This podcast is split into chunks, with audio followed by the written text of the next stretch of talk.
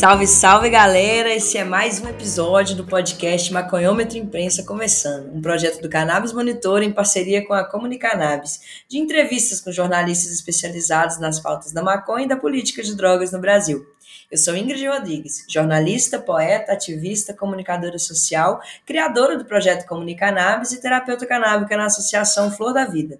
Também sou conselheira do Instituto Terapeutas Canábicos e integrante da Marcha da Maconha de Belo Horizonte e da Articulação Nacional de Marchas da Maconha. Aqui nesse programa nós conversamos com jornalistas brasileiros que estão nessa frente de comunicar sobre o que acontece no universo da maconha e outras substâncias psicoativas no Brasil, através das lentes do jornalismo.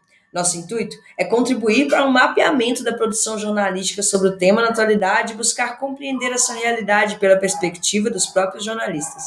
A ideia é saber como eles pautam, produzem, apuram notícias e reportagens sobre esse assunto que é tão complexo e cheio de disputas de interesses e narrativas conflitantes. Quem são as pessoas que fazem esse trabalho informativo sobre a planta que nós consumimos no nosso dia a dia? Queremos saber o que eles pensam, qual a leitura que estão fazendo nesse momento da política de drogas no Brasil, as suas expectativas para o futuro e os desafios dessa profissão. Então, bora lá? Hoje eu tenho o prazer aqui de estar recebendo para trocar uma ideia o jornalista e escritor Carlos Minuano, criador do site Psicodelicamente. O Carlos é jornalista especializado em audiovisual com mais de 20 anos de carreira, passagens pela Folha de São Paulo, Band, Revista Rolling Stone, Jornal Metro e em diversas publicações da editora Abril. Já escreveu e publicou duas biografias e atualmente trabalha em seu terceiro livro, Na Força, uma jornada psicodélica, que será publicado pela editora Elefante. Ele escreve há mais de 10 anos sobre psicodélicos no portal UOL e no Carta Capital. É editor da revista digital independente de jornalismo psicodélico, Psicodelicamente, que combina reportagens de profundidade e investigativas, notícias, entrevistas, artigos, com o objetivo de expandir as narrativas jornalísticas sobre drogas psicodélicas. É também fundador e diretor da agência de comunicação Tucanaká e vem produzindo projetos especiais sobre psicodélicos através de bolsas e editais de instituições como o Pulitzer Center e a Serra Pilheira. Oi, Carlos, seja muito bem-vindo ao Maconhômetro, é um prazer te receber para essa troca. Muito obrigada mesmo por ter aceitado nosso convite. Olá, Ingrid. É, olá a todos aí que estão ouvindo. É um prazer estar, estar aqui conversando com você e vamos nessa. Eu queria começar pedindo para você falar um pouco da sua trajetória profissional, dividir com a gente o que, que te levou para o universo do jornalismo e mais especificamente para jornalismo sobre drogas psicodélicas. Eu estou muito curiosa para conhecer a sua história. Então, Ingrid, é uma longa história, tá? Eu vou tentar dar uma resumida aqui, porque, enfim, eu tenho 51 anos e a minha, o meu interesse pelo, pelos psicodélicos é, começou lá atrás, no, nos longínquos anos de 1980, no finalzinho da década de 80, e, e depois de eu, ler um livro chamado A Erva do Diabo, do Carlos Castanheda, eu resolvi me, me enveredar por um pasto e comi cogumelos, porque não tinha peiote aqui, né? No livro do Carlos Castanheda, que é um clássico né, da década de 60, para quem não sabe, um, conta a história né, de um antropólogo que, que começa a pesquisar o peyote e as tradições xamânicas lá no, no deserto de Sonora, no México. Mas, enfim, daí eu, inspirado aí no Carlos Castanheda, eu me meti num pasto, já com, com algumas informações sobre como colher, como, qual o cogumelo certo para comer. E tive uma experiência fantástica, cara. Assim, fui, fui, fiquei muito impressionado. No começo eu pensei que ia morrer. Eu tinha 16, 17 anos. E, mas foi muito intenso, assim, depois daquela, daquela arrebentação, daquela fase inicial, né, que você vai se ajustando, vai entendendo a força, eu comecei a ter uma porrada de insights, cara, eu vi que aquilo não era um, uma droga no sentido recreativo, que aquilo era uma, uma escola, cara, eu comecei a sentir um monte de coisas legais, entender meus sentimentos, e eu falei, meu, que bacana isso, né, e fiquei ligado aí nessa sensação, e depois, é, é, a minha história com os psicodélicos, ela se entrelaça com, com o jornalismo lá por 1999. Na época, assim, minha primeira, minha primeira experiência assim, como jornalista foi editando uma revista independente. Eu não era nem formado em jornalismo, eu trabalhava com quadrinhos ali no finalzinho da, da década de 90. Eu tentei né, uma carreira nos quadrinhos, mas O máximo que eu consegui foi fazer quadrinho de sexo explícito, eu fui desenhista de, de, história em quadrinhos de sexo explícito na presa editorial, e aí não deu muito certo, não ganhei muita grana, estava meio insatisfeito, e aí eu acabei montando uma revista, junto com alguns artistas, o, entre eles o Arrigo Barnabé, o cartunista Angeli, é, o músico Alberto Marcicano, a revista se chamava Doutor Chico, isso foi em 1997, e aí em 1999 eu estava vivendo um período muito turbulento na minha carreira, e eu estava montando uma edição da revista e me apareceu um maluco querendo publicar uma reportagem sobre ayahuasca.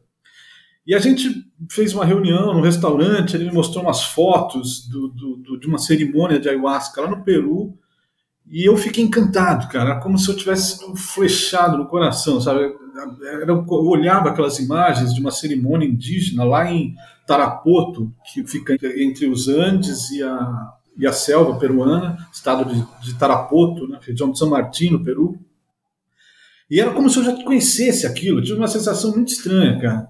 E aí eu falei, olha, eu publico essa matéria se você me levar para beber esse chá. E aí no, no sábado seguinte ele me levou para uma sessão, não era na Amazônia peruana, não tinha condições na época, mas foi no, no, interior de São Paulo, com um médico chamado Wilson Gonzaga, médico psiquiatra, tinha um grupo em Cabreúva, o grupo existe até hoje em Mogi das Cruzes, é o grupo Rosa de Luz, e nesse, nessa ocasião, junto com esse rapaz, veio, eu conheci uma antropóloga chamada Bia Labate, que foi, na verdade, quem se, quem se tornou minha madrinha, minha amiga até hoje, é uma das grandes pesquisadoras de ayahuasca, pioneira na, na pesquisa antropológica aí, né, da, da, ayahuasca e é considerada hoje uma das 50 pessoas mais influentes no meio psicodélico. E ela está tá com um trabalho muito legal na Califórnia hoje, que é o Instituto Chacruna, e que inclusive apoia os meus projetos. Mas enfim, nessa ocasião eu conheci a Bia, a gente ficou amigo, eu tive minha primeira sessão com a ayahuasca, e nessa sessão com a ayahuasca é, foi outra bomba, assim, muito parecido com a, com, a, com a minha experiência com os cogumelos, foi tudo muito revelador. E nessa primeira experiência eu tive um impulso muito, assim, um insight muito contundente de que eu precisava uh, estudar jornalismo e que eu precisaria escrever sobre a ayahuasca, sobre os psicodélicos, para abrir caminho né, nesse, nesse Brasil aí para falar dessas substâncias, porque quando eu comecei a escrever sobre, sobre psicodélicos, os psicodélicos uh, não tinham esse espaço que tem hoje na mídia. Né? Então, saindo dessa sessão de ayahuasca, aí eu comecei a botar minha vida em ordem, cara. Eu fui estudar jornalismo, eu não tinha estudado jornalismo, e eu me formo ali pra, por volta de 2003 e começo a trabalhar num jornal de rádio.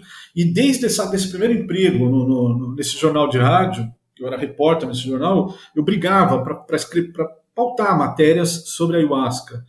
E eu não conseguia, assim, a, a, havia um preconceito muito grande em relação a esse tema. Eu discutia pra caramba, assim, meu editor, ele falava assim, pô, Carlos, isso é uma droga, isso é um alucinógeno. Uma vez eu tomei esse negócio e a Virgem Maria desceu e veio falar comigo. É claro que isso é uma droga. E tirava um sarro. E, e havia, a, nessa época, a ayahuasca ela ficava restrita a pauta, sabe, aquela, aquela, aquela área do jornal para pautas bizarras ou então na, na, na, pauta policial, enfim, era uma coisa que ficava num, num, num, lugar assim muito cheio de clichê, de estigma, sabe? O, o, aquela coisa do santo daime, havia um preconceito muito grande com o santo daime, com as religiões né, ayahuasqueiras. Mas, enfim, durante esse, esse, esses primeiros anos de 2000, eu passei um tempão batalhando por essa pauta nas redações, sem, sem conseguir emplacar nenhuma pauta. E aí, em 2010, aconteceu a morte do Glauco. Né? O Glauco foi assassinado, o cartunista Glauco Vilas Boas, que aliás era meu amigo. E nessa época a imprensa começou a descer o cacete assim na, na, na no chá, na ayahuasca. A Veja deu uma, uma capa horrorosa, a Isto É deu uma, uma, uma, matéria muito ruim, a época também foi mal.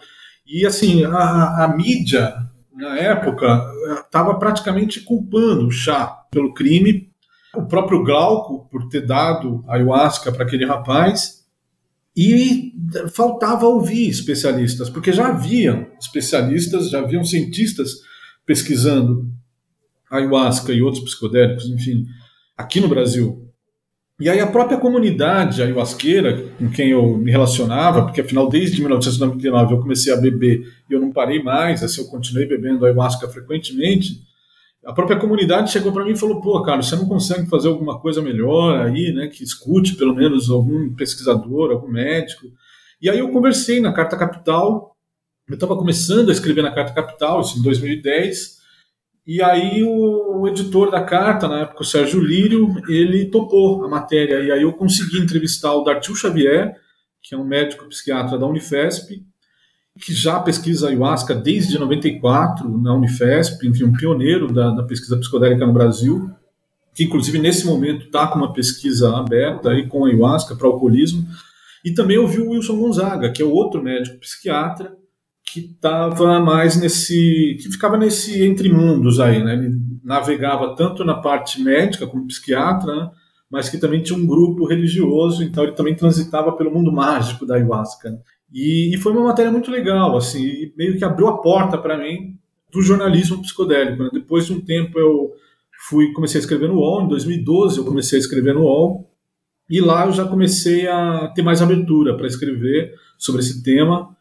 E ao longo dos primeiros anos ali, começa também uma, uma mudança na percepção da sociedade sobre os psicodélicos, na medida que começam a, a sair a serem publicados né, resultados de pesquisas que voltaram a ser feitas na Inglaterra, né, na, na, no Imperial College, eh, no, no, na Johns Hopkins, pesquisas com psilocibina, também em 2015, não sei se 2015 ou 2016, não me lembro direito, mas teve uma, uma, uma pesquisa muito grande no Imperial College, eu escrevi sobre ela na Rolling Stone, e então começa também nessa época, nesse, nesse momento, uma mudança da, da percepção da sociedade em relação a essas substâncias. Né? É muito interessante como que você coloca como se fosse de fato uma missão divina, assim, que você entendeu que você precisava comunicar e investigar sobre aquilo que te aconteceu, como se tivesse recebido uma mensagem para fazer essa missão de comunicar sobre isso e é muito interessante que você tenha passado por tantos lugares que, em tese, são muito conservadores, até para tratar de cannabis, é cheio de dedos, e tá lá você falando de ayahuasca. Então, é, eu também queria entender um pouco disso. Você passou por vários veículos tradicionais, revistas, grandes portais, e, e aí, em algum ponto, você criou um projeto seu, assim. E eu queria te pedir para dividir com a gente como é que é seu dia a dia de jornalista, como que você atua, como que você gosta de atuar, como que é essa mão na massa de jornalista polivalente, né? E aproveita também já conta um pouco sobre esse projeto que você conseguiu desenvolver através de edital e bolsa, que é uma série de reportagens sobre a globalização da ayahuasca na Amazônia peruana e a outra série sobre pesquisas brasileiras com alucinógenos. Vou emendar um pouco porque eu acredito que tem relação com esse apanhado que você pode trazer para a gente nessa pergunta, que é você acredita que a cannabis pode ser uma abertura para a utilização dessa, dos psicodélicos, para abertura, para mais pesquisas e mais aprovações digitais, como aconteceu no seu projeto? Antes de entrar na tua pergunta, mas pegando carona aí no, no comentário que você fez, antes de eu, de eu conseguir realmente escrever sobre os psicodélicos, em 2010, eu tive uma, uma, uma, trajetória dentro da ayahuasca muito intensa, sabe? Junto com uma turma de pesquisadores. Eu acho que isso tudo me ajudou na minha formação como jornalista eh, que escreve sobre psicodélicos. Essa vivência que eu tive desde a primeira sessão, desde a minha primeira experiência com a ayahuasca, junto com uma antropóloga, foi a Bia Labate, né? Depois de alguns anos que eu comecei a beber ayahuasca, ela me chamou também para desenvolver um trabalho aqui no Brasil com, com um curandeiro peruano. Inclusive, essa é a abordagem da ayahuasca que mais me interessa, tanto como alguém que pesquisa ayahuasca no campo pessoal, como jornalista, esse uso indígena amazônico do Peru é o que mais me interessa. Mas eu sei que, só para te contar que, então, durante um ano, eu, a Bia, mais uma antropóloga e um curandeiro peruano, a gente teve um trabalho aqui em São Paulo, um grupo de ayahuasca. Então, assim, às quartas, sextas e sábados, minha, minhas, minha vida era espantando morcego na, nas noites paulistanas, assim, dirigindo trabalhos de ayahuasca. Então, teve um momento, e a gente sempre conversava, sabe? Eu não sei nem até que ponto ela ela vai gostar de saber que eu contei isso num programa, mas enfim, a, a gente, quando, quando a sessão dava uma, uma apaziguada, a gente saía para fumar uma pátio. Uma pátio, para quem não sabe, é um tabaco medicinal usado nas cerimônias de ayahuasca. E lá no Peru não existe sessão de ayahuasca sem o uso de uma pátio. Mas enfim, a gente começava a conversar, sabe, falar sobre as nossas missões, e ela sentia que a missão dela era na, na antropologia, no campo da ciência, sabe, é, abrindo caminho para compreensão né, acadêmica e científica sobre esse assunto.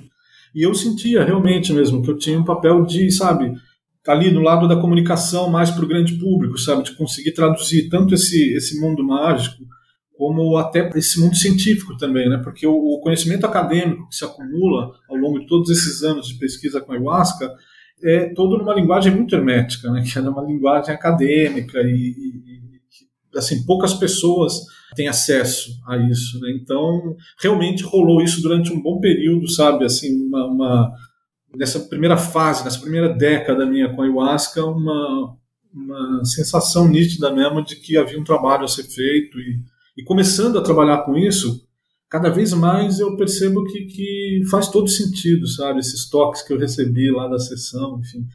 Mas, enfim, parece papo de maluco isso, né? Mas uh, aí, então, partindo para a tua questão lá, é, no começo, desde o começo do, do, do, meu caminho como jornalista, inclusive antes de, de, de me formar, eu, eu segui uma, uma, um norte que me ajudou muito e tem me ajudado até hoje na produção de conteúdos jornalísticos, que é assim, escrever sobre o que me interessa, escrever sobre o que, o que eu gosto. Então, assim, o meu primeiro trabalho como jornalista foi montando uma revista junto com amigos sobre uma revista de cultura, né? uma revista independente de cultura.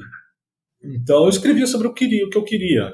A revista não deu muito certo, assim, porque eu não era formado, eu cometi todos os erros possíveis, e aí eu fui estudar né, jornalismo, me formei e tal. E dentro da, da, Quando eu trabalho pela primeira vez numa redação, de fato, né, como editor-chefe, contratado e tendo que, que, que, trabalhar em pautas que não eram as que eu queria, assim, eu, ao mesmo tempo, eu, eu, eu todo dia, diferente da maioria lá da galera na redação, eu já chegava com um monte de ideias, sabe, na, na reunião de pauta.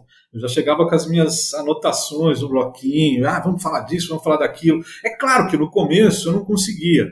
Esse jornal que eu comecei a trabalhar, esse jornal de rádio, se chamava Jornal dos Trabalhadores, era numa rádio AM, assim, era um jornal que passava às sete horas da manhã, nem minha mãe escutava, mas foi uma grande escola, assim, e, e, e lá era um programa, inclusive, da Rede CUT de rádio, imprensa sindical, e eu era, assim, durante um bom tempo lá eu não conseguia aprovar pauta nenhuma, só me davam pauta ruim para fazer, inclusive, oficialmente, assim, eles me chamavam de repórter especial para evento ruim.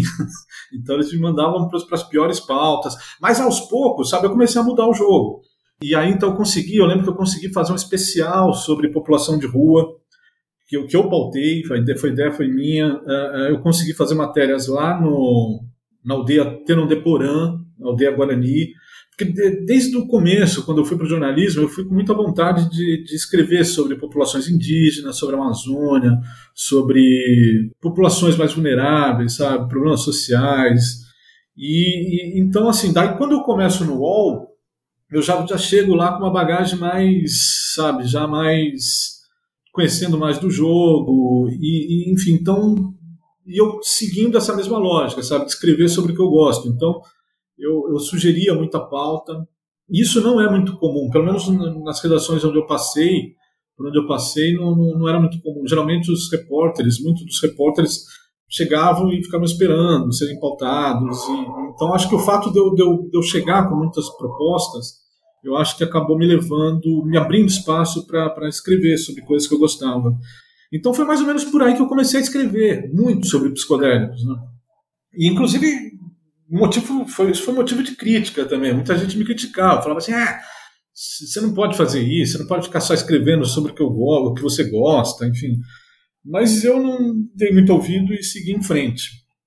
E aí, assim, acelerando bastante né, no, no tempo, é, em 2019 eu tava, eu trabalhei cinco anos no grupo Band E aí, esse jornal Metro, que você citou, ele é um jornal da Band, essa é uma joint venture entre a Band e uma empresa internacional. É um jornal que tem em vários países, né? o Metro World News. Aqui no Brasil virou o jornal Metro. Mas enfim, eu saí num corte em 2019, aí eu estava finalizando a biografia do Raul Seixas, né? eu escrevi a, a biografia do Raul, Raul por trás das canções, foi um livro muito legal de escrever. E, e aí eu sei que eu falei, porra, eu vou, agora eu vou fazer o que eu quiser, né? Eu tava de saco cheio de redação, não aguentava mais, editor chato, me enchendo o saco. É, e aí eu falei, bom, eu vou montar né, uma, uma, uma, mini empresa, uma agência de comunicação, e vou fazer o que eu quiser. Vou terminar o livro do Raul, e aí queria começar a, a, a voltar né, a escrever mais sobre psicodélicos, porque também eu não escrevia só sobre psicodélicos, eu tinha que me, principalmente no jornal Metro, ali eu tinha que, que me revisar com outras pautas, eu trabalhava num núcleo de, de especiais, então eu tinha que sabe, cuidar de uma demanda que vinha e me afastou um pouco, sabe, dos psicodélicos. Então, em 2019, esse corte para mim foi uma carta de alforria e, e um sinal verde para eu voltar a trabalhar com os psicodélicos, escrever mais sobre os psicodélicos. E eu tava, eu nunca parei de escrever no UOL. Comecei em 2012 e sempre escrevi, sempre fiquei ali fazendo especiais. Então, quando eu saí do metro, eu volto a uma produção mais intensa lá no UOL e eu ficava batendo na, na, na tecla lá de, de, de, criar uma coluna. Eu queria ter uma coluna sobre psicodélicos no UOL. E os editores não deixavam. Eles falavam, pô, quando pintar um assunto você fala, não sei o quê, você já é o nosso setorista, não tem problema. E aí eu falei, porra, mas são muitos assuntos, né? É um tema muito complexo. Psicodélicos envolve muitas coisas. Não é só ciência, não é até religiões, povos indígenas, tem muita coisa. Mas aí eu sei que eles não deixavam. E aí eu surgiu um edital da Abrage, para quem não sabe, é a Associação Brasileira de Jornalismo Investigativo, em parceria com a ICFJ, International Center for Journalists, que é dos Estados Unidos e que apoia o jornalismo independente no mundo todo. E o edital não era muito a minha cara, não, não era muito a cara do meu projeto, mas era assim, era um projeto para fomentar iniciativas de mídia em desertos de notícias. Porra, eu estou em São Paulo, não dá para falar que São Paulo é um deserto de notícias. Né? Você pode até falar que, que o noticiário é ruim, mas não dá para falar que não tem. Tem muita coisa aqui. Né? Mas aí eu resolvi, eu tive a ideia assim, de pegar uma, um atalho ali, colocar, fazer uma, uma, um ajuste ali no meu projeto e, e falei assim que o meu projeto visava atender um deserto temático de notícias. E colou, porque é isso mesmo. Realmente há um deserto na, na, comunicação, não só em São Paulo, mas no Brasil inteiro, sobre psicodélicos. A gente não tem, não existe um veículo jornalístico especializado em psicodélicos. E essa foi a minha ideia, de criar um, um site especializado em jornalismo sobre psicodélicos. Porque você tem muita coisa, assim, rolando, principalmente agora. Se você for no Instagram, você tem, putz, sei lá, centenas de perfis falando desse assunto mas não são veículos especializados, sabe? Não são, não, não existe uma equipe de jornalistas trabalhando nesse tema.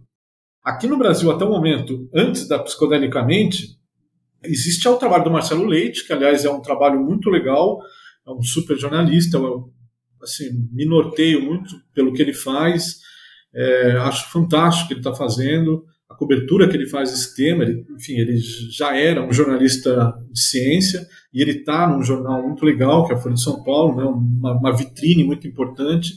E ele está fazendo uma cobertura sensacional, mas é um blog, e é um blog focado em ciência. Ah, e, e, a minha ideia é de, foi de criar um veículo para fazer uma cobertura panorâmica do, do, tema. Então, falar de ciência, mas também falar de, de, de povos indígenas, falar de religiões, falar de abuso no meio religioso, que tem muito, falar da, da, de aspectos legais, eh, enfim, uma cobertura ampla e panorâmica. E o projeto foi aprovado, passei no edital, e em junho de 2022 eh, eu lanço a Psicodelicamente. E por incrível que pareça, assim, foi, foi a, a, gente teve uma resposta de público muito rápida e muito legal. Assim, as pessoas, muitas pessoas entrando em contato, muita gente querendo trabalhar na psicodelicamente, muita gente querendo colaborar com a psicodelicamente e, e assim é, é, pessoas querendo apoiar assim financeiramente, empresas querendo apoiar financeiramente. É, e daí isso me animou muito, assim. Então, no, no, de largada, assim, a gente saiu com, com uma grana boa, eu conseguia pagar frilas na época, e aí a gente, eu, eu logo consegui emendar com esse, esse apoio inicial do, do, desse edital da, do Abrage da, e do ICFJ, eu consegui emendar com o apoio da, do Pulitzer Center e da Fundação Gabo, Fundação Gabo, né, da Colômbia, Pulitzer Center, Estados Unidos, mas é um edital que era ele, ele é focado na Amazônia, histórias na Amazônia. É o Amazon Rainforest Journalism Fund, é, que é todo focado em incentivar histórias investigativas na Amazônia. E eu já tinha, como eu te falei, né, essa, essa, essa, esse carinho por essa abordagem né, da ayahuasca na Amazônia, pelo, pela medicina tradicional amazônica. E eu venho percebendo, antes de propor esse projeto, enfim, antes de conseguir esse apoio do Pulitzer Center, da Fundação Gabo, eu vinha reparando que essa, essa onda da renascença psicodélica ela estava crescendo no mundo todo, então no mundo todo se falando sobre ciência psicodélica, mas eu, eu comecei a me questionar sobre o impacto disso na floresta amazônica, qual o impacto disso na, na, na, nas, nos territórios ayahuasqueiros, lá na Amazônia peruana, por exemplo. Porque o Peru é o lugar é, é, no mundo onde mais se bebe ayahuasca. É o epicentro do turismo espiritual da ayahuasca. Muita gente vai para o Peru, isso há muitos anos já, isso não é de hoje. Há muito tempo já existe um turismo ali. Mas eu comecei a me questionar, pô, será que essa renascença psicodélica ela está criando uma nova onda na, na, de turismo espiritual lá no Peru? E o que, que será que isso está, como será que isso está impactando nas comunidades indígenas, na floresta amazônica, esse povo todo tomando tanta ayahuasca, o mundo todo comprando ayahuasca, será que vai acabar a ayahuasca lá na floresta? E aí eu consegui aprovar um projeto de investigação que teve esse apoio do Pulitzer Center e da Fundação Gabo. O nome do projeto é, eu chamei de Amazônia Psicodélica. E aí eu consegui fazer duas viagens em 2022. Uma vez eu fui para a região de São Martin, que é essa a cidade de Tarapoto, que fica entre os Andes e a floresta amazônica, e depois, acho que menos de um mês depois, eu fui para Pucallpa, que é considerado assim o coração místico da Amazônia, é um berço da ayahuasca, um lugar lindo, fantástico, recomendo a quem possa, quem puder e quiser que vá, porque ali tem a ayahuasca assim ainda em seu estado mais puro, sabe a tradição da ayahuasca no, no seu formato assim mais puro, mais raiz, é muito lindo, cara e, e fica na região de Ucayali. É, eu tive lá e em ambas as viagens bebi ayahuasca com os curandeiros lá. É, eu super recomendo, viu? E aliás, assim, tem um curandeiro, fazendo um javá aqui, tem um curandeiro peruano vindo para São Paulo chamado Dom Mateu, que é um dos curandeiros mais antigos lá de Pucallpa. E é uma oportunidade rara, viu, para quem quiser. Eu não sei que dia que vai esse programa pro ar, mas em novembro ele vai estar em São Paulo, ele também vai passar pelo Rio Grande do Sul. E é um curandeiro muito, muito especial, sabe? Um cara assim, que, que é meio que o maestro dos maestros, assim, professor dos outros curandeiros. Mas enfim, resumindo a história, daí voltando do Peru, aqui no Brasil, eu consegui mais um apoio para Psicodelicamente, que foi com o Instituto Serra Pilheira. É, a gente é, é, conseguiu aprovar lá um projeto chamado Yes, Nós Temos Ciência Psicodélica, que a ideia era fazer meio que um contar um pouco da história da ciência psicodélica no Brasil, que já existe há muito tempo, né? Assim, não começou agora. E, e, e, aí então eu fui para o Rio Grande do Norte, lá onde tem o Instituto do Cérebro, o pessoal, pessoal do, do, do, do, pesquisador lá trabalha lá com o pesquisador Draulio Barros de Araújo, que pesquisa ayahuasca, que tem pesquisas assim, muito importantes no, nesse campo assim da, da, da neurociência e que está assim, trazendo respostas assim muito importantes, né? No, no, na ayahuasca, por exemplo, no tratamento da depressão, da ansiedade. É, também tem o Siddhartha lá, enfim, eu também estive no Rio conversando com, com os pesquisadores lá que trabalham com, com ayahuasca em minicérebros, do, do, comandados por um neurocientista chamado Steve Drain, um cara muito legal.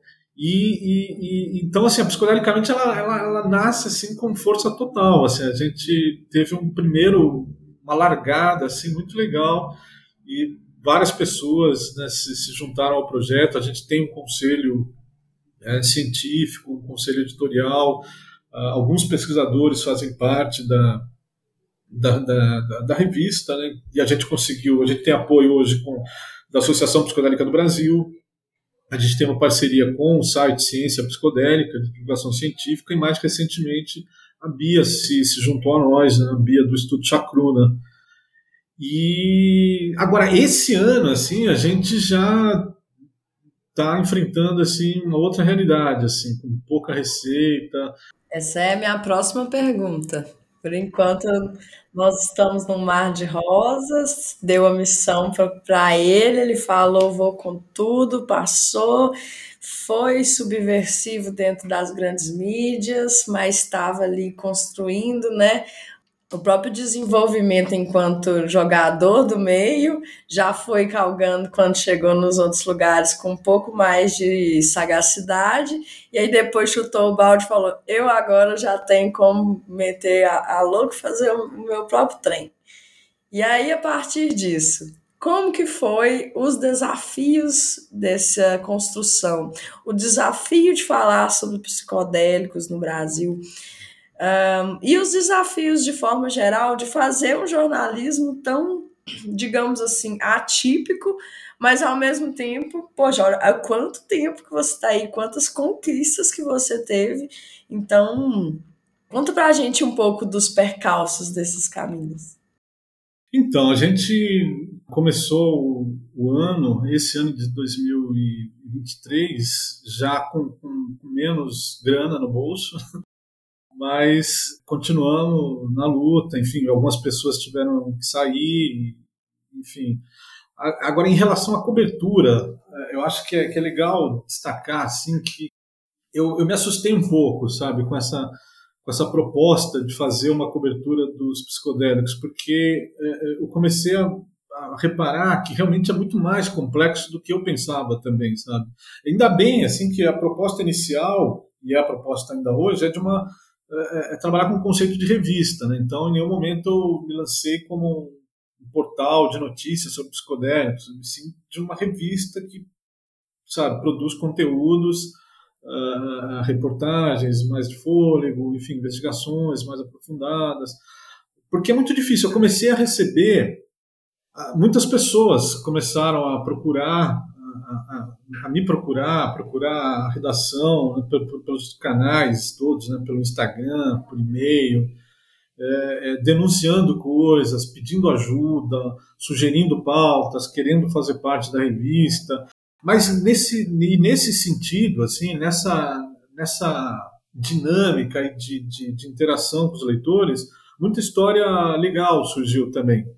Por exemplo, é, em relação aos cogumelos, que é uma pauta que cada vez está maior aqui no, no Brasil e no mundo, né, por causa do avanço das pesquisas, por causa do número de, de usuários, né, de pessoas consumindo, usando, seja para tratamento, seja para recreação mesmo, para diversão. E, e, aí teve uma, uma, um caso que foi muito emblemático e que tem muito a ver com essa nossa missão assim, principal, que é de combater a desinformação e, ao mesmo tempo, levar educação pública sobre esse assunto. Uh, no começo do ano, um rapaz em Brasília foi preso com, com, com, cogumelos e a polícia civil do DF soltou uma, uma, uma, um comunicado à imprensa assim, muito ruim, muito errado, cheio de informações confusas e de informações falsas. Assim, os caras falavam que o, a psilocibina era uma droga perigosíssima, altamente tóxica e que podia matar. É, e, meu, é o contrário disso, né? É exatamente o contrário disso. Só que esse, esse comunicado chegou em muitas redações e os repórteres não leram, assim, ou leram com muita superficialidade. Ninguém, esses primeiros, pelo menos, não se atentaram ao fato de que a psilocibina ela está aí no, no, no, ranking assim das substâncias mais propícias assim para se tornar um medicamento revolucionário, né? Nos próximos anos para vários transtornos mentais e para outras condições de saúde. E eu sei que o, o, o site Metrópole soltou uma matéria horrorosa, praticamente repetindo o que o release da Polícia Civil falava. A, a Record fez um, uma, uma, reportagem enorme, cara, assim, acho que de uns 7, 8 minutos, com aquelas musiquinhas de terror, sabe? e falando, assim, mesmo texto lá do release da polícia, falando que era uma droga perigosa, que o menino lá que tinha sido preso era o Heisenberg dos Kogus, sabe? É, falando que era um mega traficante de alucinógenos. E eu falei, putz, que coisa mais horrorosa, né, cara? E aí eu fiz uma matéria reunindo vários pesquisadores, inclusive os pesquisadores que fazem parte né, da, da Psicodelicamente, dos apoiadores, né, gente da Associação Psicodélica do Brasil, o Renato Fileve, lá da Unifesp, que inclusive nesse momento está com uma pesquisa aberta com psilocibina para tratamento de tabagismo, reuniam ali uma, uma, série de pesquisas recentes com evidências sobre, sobre psilocibina. Uh, questionei até a polícia sobre o porquê né, deles emitirem um comunicado daquele tão é, cheio de, de, de, informações equivocadas, eles se enrolaram totalmente lá e me responderam uma bobagem, né, que está inclusive na matéria que eu publiquei na Psicodelicamente, mas essa matéria ela circulou para caramba e acabou assim servindo para o objetivo mesmo que ela foi escrita, que, que foi ainda que, que numa proporção pequena educar. A Record fez uma outra reportagem não sei te dizer se do mesmo tamanho, mas ouvindo exatamente as fontes dessa matéria que a gente publicou, e outros sites começaram a recontar, sabe, a, a história de uma outra maneira. E o rapaz, depois de alguns meses, ele foi solto. Ele foi solto e a defesa dele traz muito das argumentações das fontes que a gente ouviu. Não tinha base para manter a prisão do rapaz e também não, não havia menor sentido soltar um comunicado como que a polícia soltou, causando um, enorme, né, assim, uma onda de desinformação. Né? Vários veículos republicanos, G1 também deu. E então assim isso me reforçou, sabe, a, a, percepção de que tem muito trabalho assim para ser feito. O Brasil está muito no começo as redações, tem muita gente nova, muitos jornalistas muito jovens que conhecem pouco sobre esse assunto e é um assunto muito difícil, é um assunto muito complicado, complexo, polêmico, controverso, carregado de preconceito. Inclusive, eu estou estreando uma coluna sobre psicodélicos na revista Carta Capital. E eu estou trazendo assim um pouco dessa percepção, assim, para a primeira coluna, e eu questiono por que, que a ayahuasca ela não. Só, só, só para só entender um pouco melhor. Como que você vê essa diferença da forma de tratar psicodélicos no jornalismo específico e no jornalismo convencional?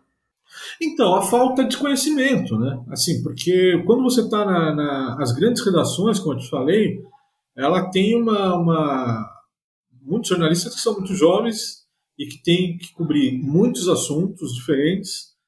E, e, e, e o campo dos psicodélicos, né, além de ser uma, uma, um campo que está se desenvolvendo agora, mais rapidamente, é, é tudo muito novo, né, pra, pra, principalmente para esse pessoal que está nas redações. Então, isso é, é, impõe um desafio impõe um desafio para os próprios veículos cobrirem esse tema e eu acho que é onde é, é existe um espaço para um jornalismo especializado. Né? E é nesse sentido que a gente lançou Psicodelicamente, porque para fazer um, uma cobertura especializada, uh, inclusive tem, a gente tem como, como projeto é, é, lançar um manual de jornalismo psicodélico com, com, com dicas assim de boas práticas, como apurar banco de fontes, porque também tem isso, né? Assim, na, na, correria da redação, você conseguir é, encontrar lá um pesquisador para te atender, uh, enfim, conseguir. São poucos, né, veículos especializados em, em, em, psicodélicos, assim, né? Eu não conheço nenhum. Hum, eu até, até é uma, uma das questões que eu queria perguntar para você, assim, se é, sobre a cannabis surgiu muito, né, nesses últimos anos Agora, sobre psicodélicos, realmente a gente não tem conhecimento de muita coisa, mas, mas tem alguma coisa, né, Gal? Você tem, tem algum, algum que seja parceiro, concorrente? Como que é a sua visão atualmente do que, do que tem, assim, de, além do psicodelicamente, ou não tem mesmo, é só psicodelicamente que é específico? Aqui no Brasil, a gente, até onde eu sei, a psicodelicamente é o primeiro primeiro veículo de jornalismo é, especializado em cobrir os psicodélicos. Tem o blog do Marcelo Leite, que é um blog jornalístico dentro da Folha de São Paulo, mas é um blog, né? Agora, uma, uma, uma, uma, revista especializada em psicodélicos, eu não conheço. Tem, você tem, tem, como eu te falei, né, tem perfis na, na, nas redes sociais, tem grupos aí produzindo coisas, tem o, o, site Ciência Psicodélica, que é um site de divulgação científica, mas ele é formado por, por pesquisadores e não por jornalistas, embora tenha lá um jornalista que ajuda na, na, na produção dos conteúdos Fora do Brasil, a gente já tem uma outra realidade. Né? Por exemplo, lá nos Estados Unidos tem o Lucid News, que é um veículo jornalístico, produz jornalismo mesmo sobre psicodélicos, especializado em psicodélicos. Existem outros vários. Agora, aqui no Brasil, a gente está muito no começo. E é por isso que eu, que eu acredito muito na, na no, no, potencial mesmo né, do, do, da psicodelicamente de crescer e de fazer um, bom trabalho aí nesse campo, porque existe uma demanda por esse tipo de informação. Existe um público ávido por informações sobre psicodélicos. Assim como existe um público ávido por psicodélicos, assim, para tomar psicodélicos, para entender os psicodélicos. É, eu, eu fiz uma. A gente publicou uma matéria semana passada sobre uma pesquisa na Unifesp, que é com ayahuasca e psilocibina. E, e, e, assim, meu, explodiu de gente, assim, me procurando, querendo participar da pesquisa. Muitos nem leram o texto para ver qual era o perfil da pesquisa, mas querendo se inscrever, sendo que nem é comigo, né, lá na Unifesp.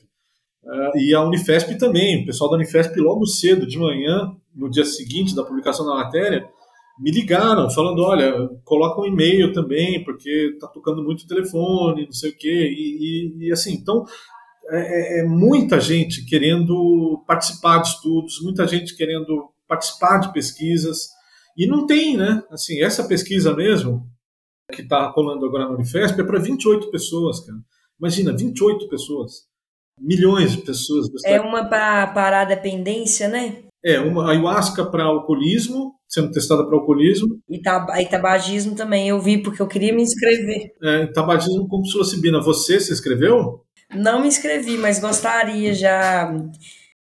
Nossa entrevista já está longa para poder contar meus casos pessoal, mas eu tenho, eu vou tentar emendar inclusive a minha próxima pergunta.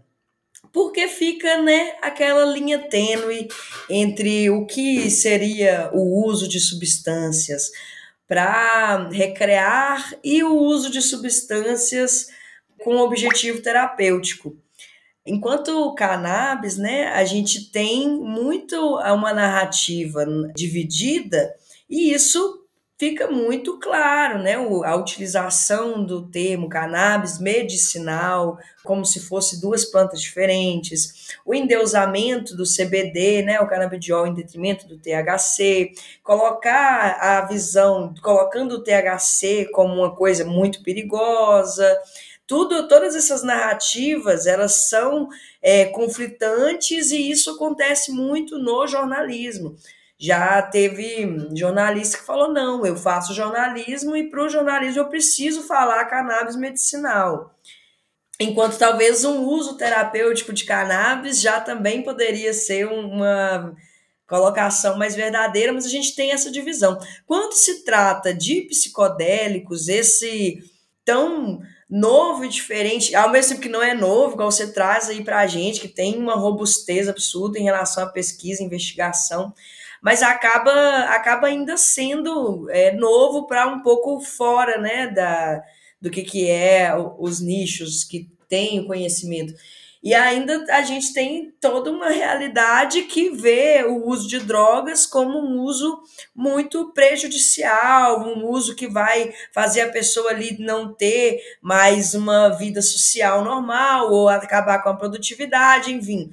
A gente teve também é, anos e anos de muita é, luta para que a gente não fizesse uso de psicodélicos, para que nós não tivéssemos. É, é consciência. A impressão que se dá é essa, que a, a, o esforço também foi muito grande para que nós não tivéssemos acesso a, a, esse tipo de substância que acaba te trazendo mais consciência, te trazendo mais questionamentos, faz a, o que fez com você, por exemplo, de ter tanta convicção em fazer, não, eu quero escrever sobre o que eu quero, eu quero ser o Carlos, eu quero fazer a, a minha expressão do meu ser na melhor forma possível, não sendo obrigado necessariamente a estar tá preso dentro de caixas que me colocam, sabe? Porque também você sempre teve amadurecimento com relação às substâncias. Eu acredito que isso tenha feito muita diferença para a construção da, de tudo como foi dentro da sua vida, sabe? O próprio uso interligado ali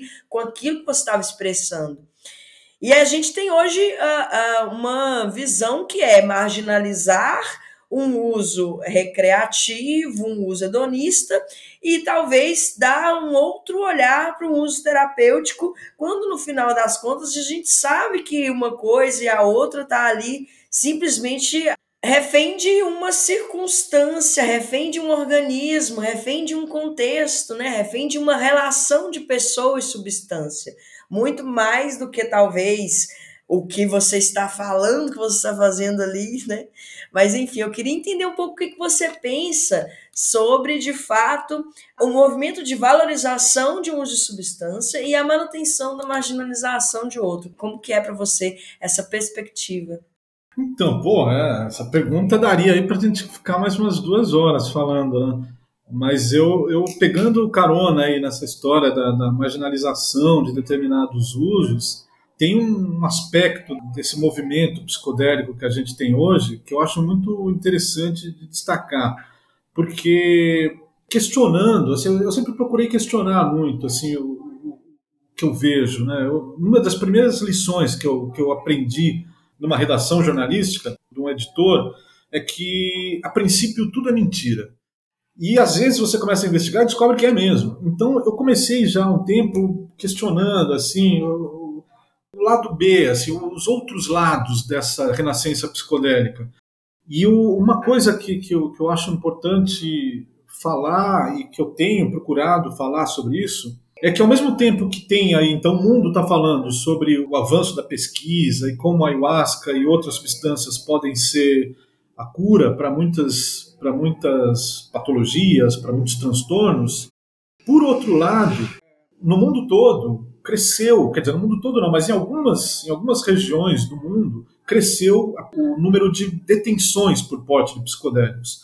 Aí, pesquisando o que está por trás desses números, a gente descobre o quê? Que está havendo, um, ao mesmo tempo que tem uma empolgação com o uso médico dos psicodélicos, existe um crescimento do preconceito contra o uso ritualístico contra o uso indígena. Então tem, tem, por exemplo, eh, curandeiros sendo presos em vários países, que, porque com, essa, com esse movimento da globalização da ayahuasca cresceu a demanda por essas, por essas experiências no mundo todo. Então tem indígenas viajando para vários países para levar essa medicina para as pessoas. E muitos terminam presos. Assim, países se fechando para ayahuasca, a França, Itália, recentemente, seguindo o mesmo modelo francês. Na Holanda é proibido, e não é um preconceito, não é uma proibição do DMT, não, é a proibição do ritual com a ayahuasca. E, e assim, e ao mesmo tempo começa a se criar uma noção dos psicodélicos é, norteada pela Big Pharma sabe? Então, assim, ah, se não for médico, ah, se não for psicólogo, não pode trabalhar com ayahuasca, não pode trabalhar com os psicodélicos. Porra, mas e o curandeiro, cara? E o indígena lá, o pajé, o xamã? Ele também não vai poder, então? Então, eu acho que, que a gente está vivendo um momento muito especial nesse campo dos psicodélicos, e eu acho importante, aí eu estava até falando disso agora há pouco, eu estou estreando uma coluna na revista Carta Capital sobre psicodélicos, e é uma coluna da Psicodelicamente na revista Carta Capital. E eu estou trazendo essa questão, sabe? Assim, o quanto a gente está norteado por uma renascença psicodélica que tem uma perspectiva norte global, sabe? O modelo dela é americanizado. E, e, eu acho que o Brasil tem a obrigação, por sua história, sabe? Pelo, pelo seu histórico de uso tradicional da ayahuasca, por ser um país amazônico e um dos maiores países amazônicos, 60% né? do território brasileiro é a Amazônia. O Brasil é o berço dessas tradições, é um dos berços. Brasil e Peru são os países com mais floresta amazônica, com mais tradições indígenas ayahuasqueiras, que foram as matrizes de muito do que a ciência psicodélica aprendeu. Então, assim, o Brasil tem uma, uma, uma responsabilidade de pautar uma renascença psicodélica com uma perspectiva sul-global, amazônica, sabe, indígena e adaptada à nossa realidade, porque as pessoas ficam falando de ah, o MDMA vai ser aprovado em 2024 nos Estados Unidos. Porra, mas e daí? É um modelo caríssimo que está sendo desenvolvido lá, não vai dar para implantar aqui, ou pelo menos não vai ser implantado aqui para um grande público, sabe? Em termos de acesso, não é, não, não foi feito no Brasil, então, assim, e sendo que a gente tem a ayahuasca, que eu fico me questionando, e esse é o tema da, da minha primeira coluna lá na Carta Capital, por que, que a gente não, não tem um uso terapêutico da ayahuasca autorizado, aprovado? Sendo que já tem anos e anos de evidências nos grupos religiosos de como esse, esse, essa bebida ela pode ajudar quem está sofrendo com a dependência. E existem pesquisas também nesse sentido. E para além disso, e aí tocando mais no ponto que você falou, eu acho que a gente precisa evoluir na, na percepção dos psicodélicos e sair dessa noção de que é só uma coisa para uso médico. Porque não é. As pessoas podem se beneficiar dos psicodélicos para o seu bem-estar. Eu acho que esse é um segundo passo que logo mais vai estar tá sendo amplamente difundido, sabe? As pessoas que querem beber, usar um psicodélico para qualidade de vida, para ficar bem, para fora, sabe, desvinculado de qualquer ritual religioso ou de qualquer tratamento de algum distúrbio. Eu estava conversando outro dia com a Vivi Seixas, a filha do Raul Seixas. Eu tava, a gente é amigo, tá? Ela foi uma grande fonte do livro que eu escrevi e ela está usando é, microdose de psilocibina e ela usa regularmente ayahuasca. E ela falando da psilocibina, eu achei muito legal, porque ela não faz uso só de microdose, ela faz uso de macrodose. E ela falou: "Porra, Carlos, eu me sinto super bem, sabe? Eu, eu não sei se é recreativo, mas eu sei que eu me sinto bem e não tenho ressaca depois. Sabe? Então, por que ela não pode fazer uso disso? E, e, e, sabe, enquanto outras coisas são liberadas, né? O álcool é liberado, a salsicha é liberada, a salsicha é terrível. E então, assim, eu acho que, que a, a, o mundo tem muito para evoluir, assim, no sentido de compreender, sabe, a quantidade de usos possíveis dos psicodélicos. É claro que, que não é também. Não dá para falar, ah, todo mundo pode usar, porque também tem riscos, é, são substâncias que podem, enfim, levar as pessoas a terem experiências muito profundas, muito intensas.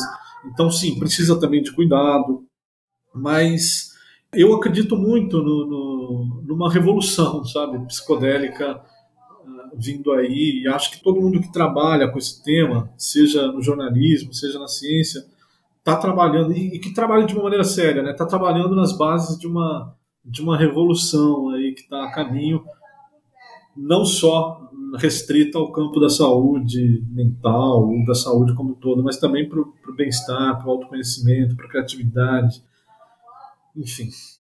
A gente tem um país, um estado muito hipócrita e todas as acaba que as regras e, e os problemas eles se reverberam nos lugares. Eu vejo, por exemplo, o uso de psicodélicos. Eu que fui uma pessoa que fui muito em festival de música eletrônica, assim, nunca foi um problema conseguir absolutamente, absolutamente nada qualquer coisa, você tem algum tipo de curiosidade para fazer uso, e até hoje é assim.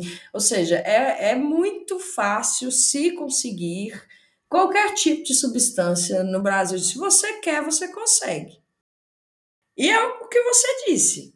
É, são substâncias que podem sim trazer é, experiências muito fortes e muito complicadas para as pessoas. Então, se a gente, a gente tem um, um estado a gente sabe que é, dá para conseguir, qualquer pessoa consegue conseguir.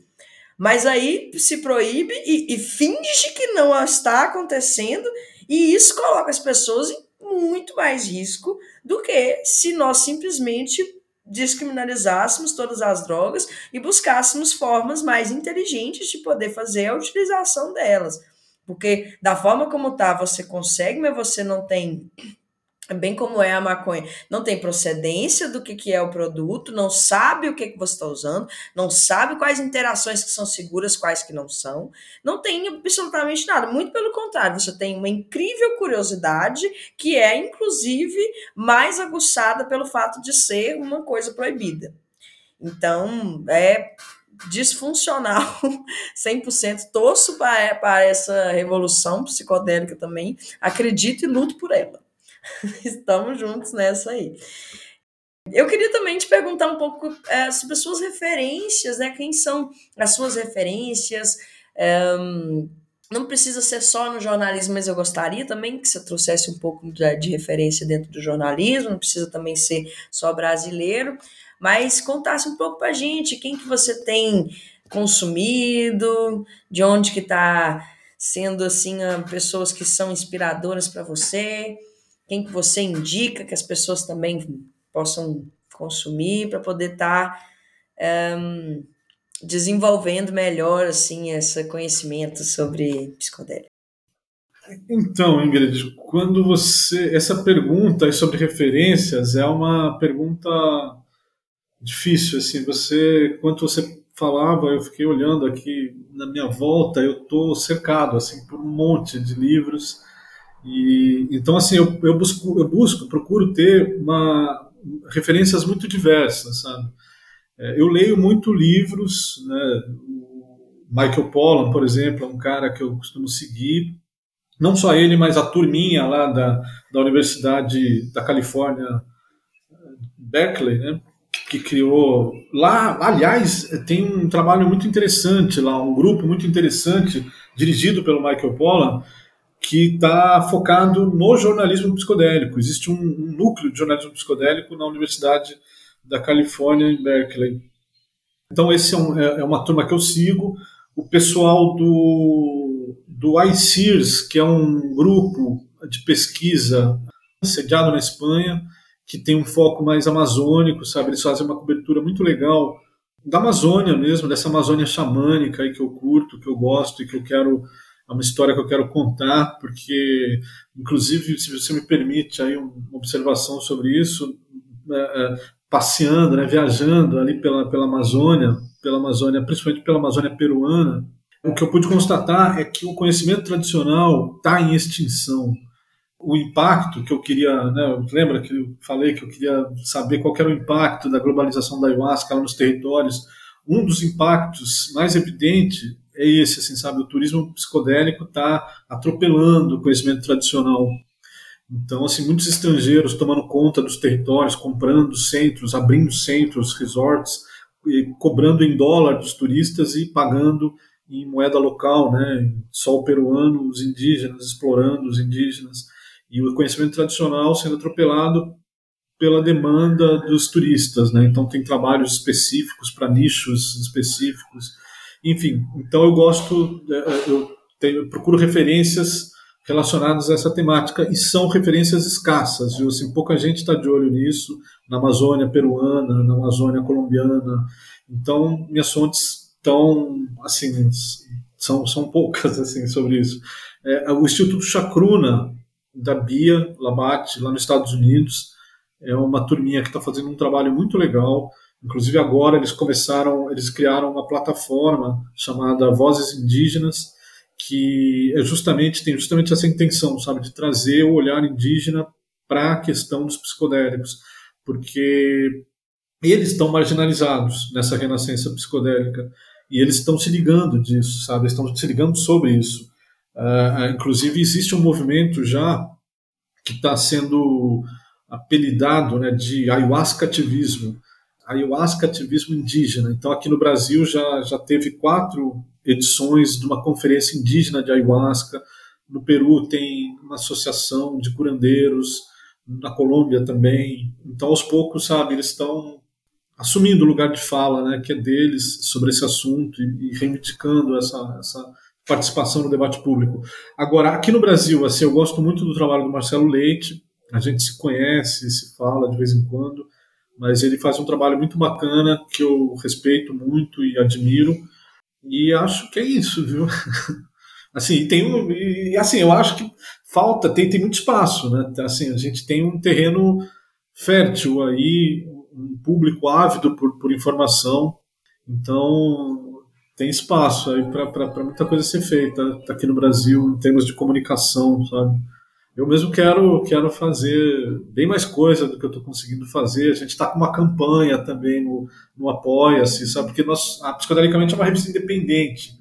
Assim, a gente, o único apoio que a gente tem no momento é do ICFJ, que é esse, esse, essa organização americana aí que fomenta jornalismo independente. Mas a gente está tá lançando em breve uma campanha no, no Apoia-se aí para tentar arrecadar fundos aí para fazer mais coisas. A gente, inclusive, acabou de lançar também uma newsletter chamada Observatório Psicodélico, que pretende fazer aí uma crítica da mídia uh, junto aí com, com, com, os nossos colaboradores aí, cientistas e especializados. Cada 15 dias a gente está. A gente lançou o primeiro no último dia 29 de setembro e a gente toda um por quinzena, né? A cada 15 dias a gente vai estar tá lançando um boletim aí falando dessa cobertura do, dos lados positivos e também dos negativos, enfim, tentando trazer mais subsídios aí para debater essa comunicação sobre psicodélicos, que aqui no Brasil está se construindo, que no mundo todo está se construindo, né? mas aqui a gente está bem no começo. Como cobrir esse assunto, sabe? Como, como falar sobre as substâncias, que cuidados tomar, onde estão as fontes, Uh, eu acho que, que, tem muito espaço e, e, muito trabalho a ser feito, sabe? Em breve a gente está com projetos novos aí trazendo do forno coisas muito legais aí também para discutir sabe os psicodélicos na quebrada, sabe? Muita gente uh, nas quebradas, nas periferias usam psicodélicos, interessam por psicodélicos e é um outro público que está hiper marginalizado. Uh, a ayahuasca, por exemplo, virou ali um circuito super classe média, elitizado, né? Então acho que, que tem territórios assim, novos territórios também assim para serem explorados, né? novos públicos assim que precisam ser é, incluídos nesse debate.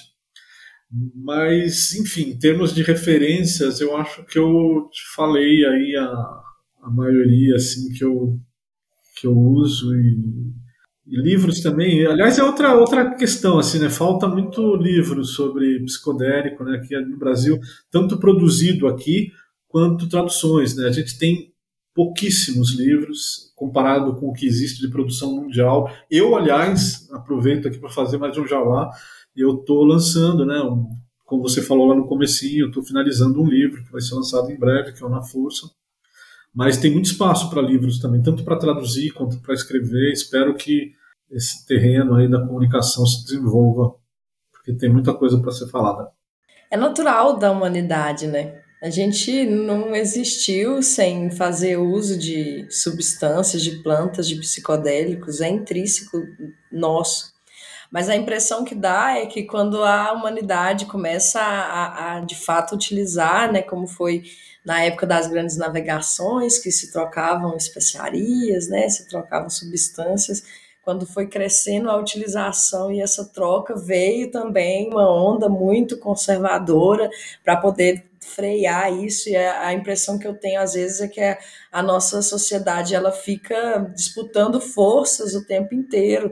Quando a gente vai para poder né, avançar dentro de um entendimento vem uma outra força para impedir que isso evolua.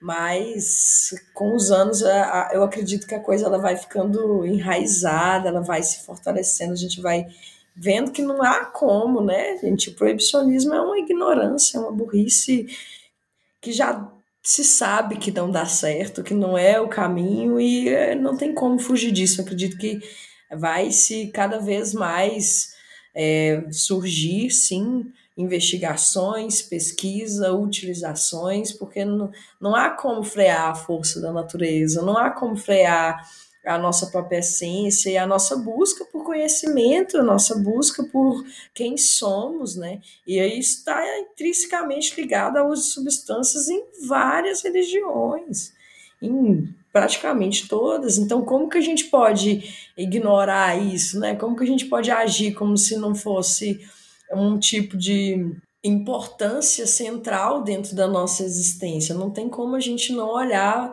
dessa forma. E te, deixa aí disponível também. Você disse que você recebe muita oferta de freela. Estou disponível caso você queira fazer uma matéria na Amazônia. Só chamar. Acho super interessante. Nossa, nosso podcast me deixou muito instigada. E eu também queria que, para a gente poder encerrar, assim como eu, que fiquei curiosa para saber, o que, que você diria de dica né, para quem se interessa por esse jornalismo de psicodélicos, de política de drogas, de cannabis? Quais dicas que você daria né, para quem tem vontade de fazer esse trabalho que você faz? Eu acho que um bom caminho é procurar boas fontes, né? Assim, procurar se aproximar dos pesquisadores que estão trabalhando assim na, com esse tema, que são também muito corajosos, né? O, ontem mesmo eu tive conversando com o Dr. Xavier e ele estava falando o quanto ele já teve que enfrentar de preconceito dentro da própria comunidade científica. Ele se, se sente assim um psiquiatra totalmente fora da curva né, na ciência brasileira. E isso hoje, ainda mais, imagina na década de 80. Eu acho que assim, quem, quem é, psicodelicamente, por exemplo, em breve, eu espero está é, tá abrindo aí um banco de frilas, inclusive. Então, é, quem quiser se aproximar, se achegar, seja para fazer frila, seja para conversar sobre, sobre psicodélicos, sobre cobertura desse tema, eu estou super aberto. Como eu te falei, assim, a gente tem algumas coisas no forno aí que eu não posso divulgar ainda porque não é concreto, assim, não está fechado, assinado e tal mas tem umas novidades assim muito legais em breve nesse campo da educação sobre psicodélicos, nessa questão da formação a respeito desse tema. E eu, assim, inclusive, e outra coisa que eu acho importante falar assim é sobre quem quer usar, né, também psicodélicos. Eu acho assim que uma dica super é, importante é procurar, é, por exemplo, no caso da ayahuasca, né, que é uma bebida assim bastante é, é difundida aqui no Brasil, procurar lugares né, que tenham tradição de uso, porque eu vejo também uma bagunça rolando aí.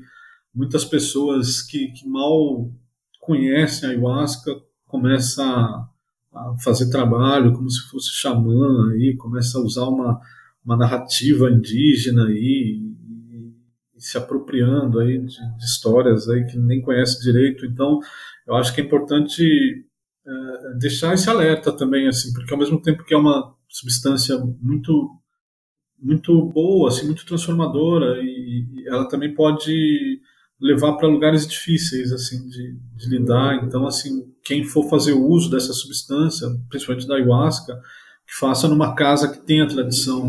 Aqui no Brasil a gente tem grupos muito é, fortes na tradição da ayahuasca, né? Os Runicuim, Yawanawá, e lá no Peru, Shipibo enfim, importante tomar esse cuidado aí.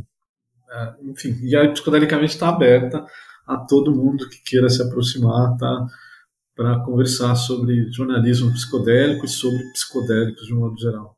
Todo sucesso do mundo para vocês. É, admira muito a sua coragem, a persistência, o foco, a disciplina. Parabéns de verdade. Eu acho que é isso. A gente ter inspirações, você já é uma grande referência, então quem está escutando a gente está tendo essa oportunidade de também conhecer melhor, talvez, o trabalho da Psicodelicamente. Desejo que você continue criando por muitos e muitos anos e continue com essa coragem e foco que a sua missão está sendo assim espetacular. Muito obrigada por isso, muito obrigada por aceitar o nosso convite. E a gente vai chegando no finalzinho aqui do nosso podcast. Foi uma delícia o nosso papo. Muito obrigada mesmo. E deixa aí um recadinho de despedida para nós, para quem ouviu a gente até agora. Bastante tempo de podcast, mas eu tenho certeza que quem chegou aqui teve uma riqueza muito grande assim de conteúdo, de aprendizado, assim como eu. Então, eu também te agradeço, Ingrid. Quero deixar um forte abraço aí a todos, todos que, principalmente todos que escutaram, né, que chegaram até aqui no final da conversa. E assim, desejo que todo mundo assim que, que se sinta, né, uh, tem esse impulso aí, né, de conhecer mais os psicodélicos, que, que faça isso com cuidado e com respeito e, e que assim é uma, uma, uma, é um caminho muito bonito assim de, de, de cura, de conhecimento. E, enfim, mas um, deixo um grande abraço para todos e, e, e, volto a dizer, a Psicodelicamente está aberta aí para quem quiser chegar e conversar e enfim, é uma, a ideia, aliás, é de criar uma comunidade mesmo para falar desse tema. Poderia ficar aqui falando ainda muito mais ainda com você, Carlos. Agradeço muito. Mas é isso, galera. A gente vai chegando ao fim. Quem quiser conhecer mais o trabalho do Carlos, vai lá, pesquisa, vê da Psicodelicamente, como ele disse, está muito aberto. Eu mesmo depois vou procurar ele para a gente conversar umas coisinhas. E esse foi mais um Maconhômetro em Pensa, dessa vez com Carlos Minuano, jornalista, escritor, criador e editor da revista digital Psicodelicamente. Muito obrigada pela companhia de quem nos ouviu até aqui. Espero que tenham curtido a conversa assim como eu. E se você gosta do nosso conteúdo e puder dar aquela moral para o nosso projeto, fortalece o Cannabis Monitor na nossa campanha de financiamento coletivo. O endereço é apoia.se barra Monitor. Esse é um programa independente, sem patrocínio e qualquer focinha nos ajuda a manter esse trabalho de pé. E não esquece também de seguir em underline Comunicannabis, para poder acompanhar também o trabalho dessa que vos falo. Um beijo grande para todo mundo e até a próxima entrevista, galera. Fui!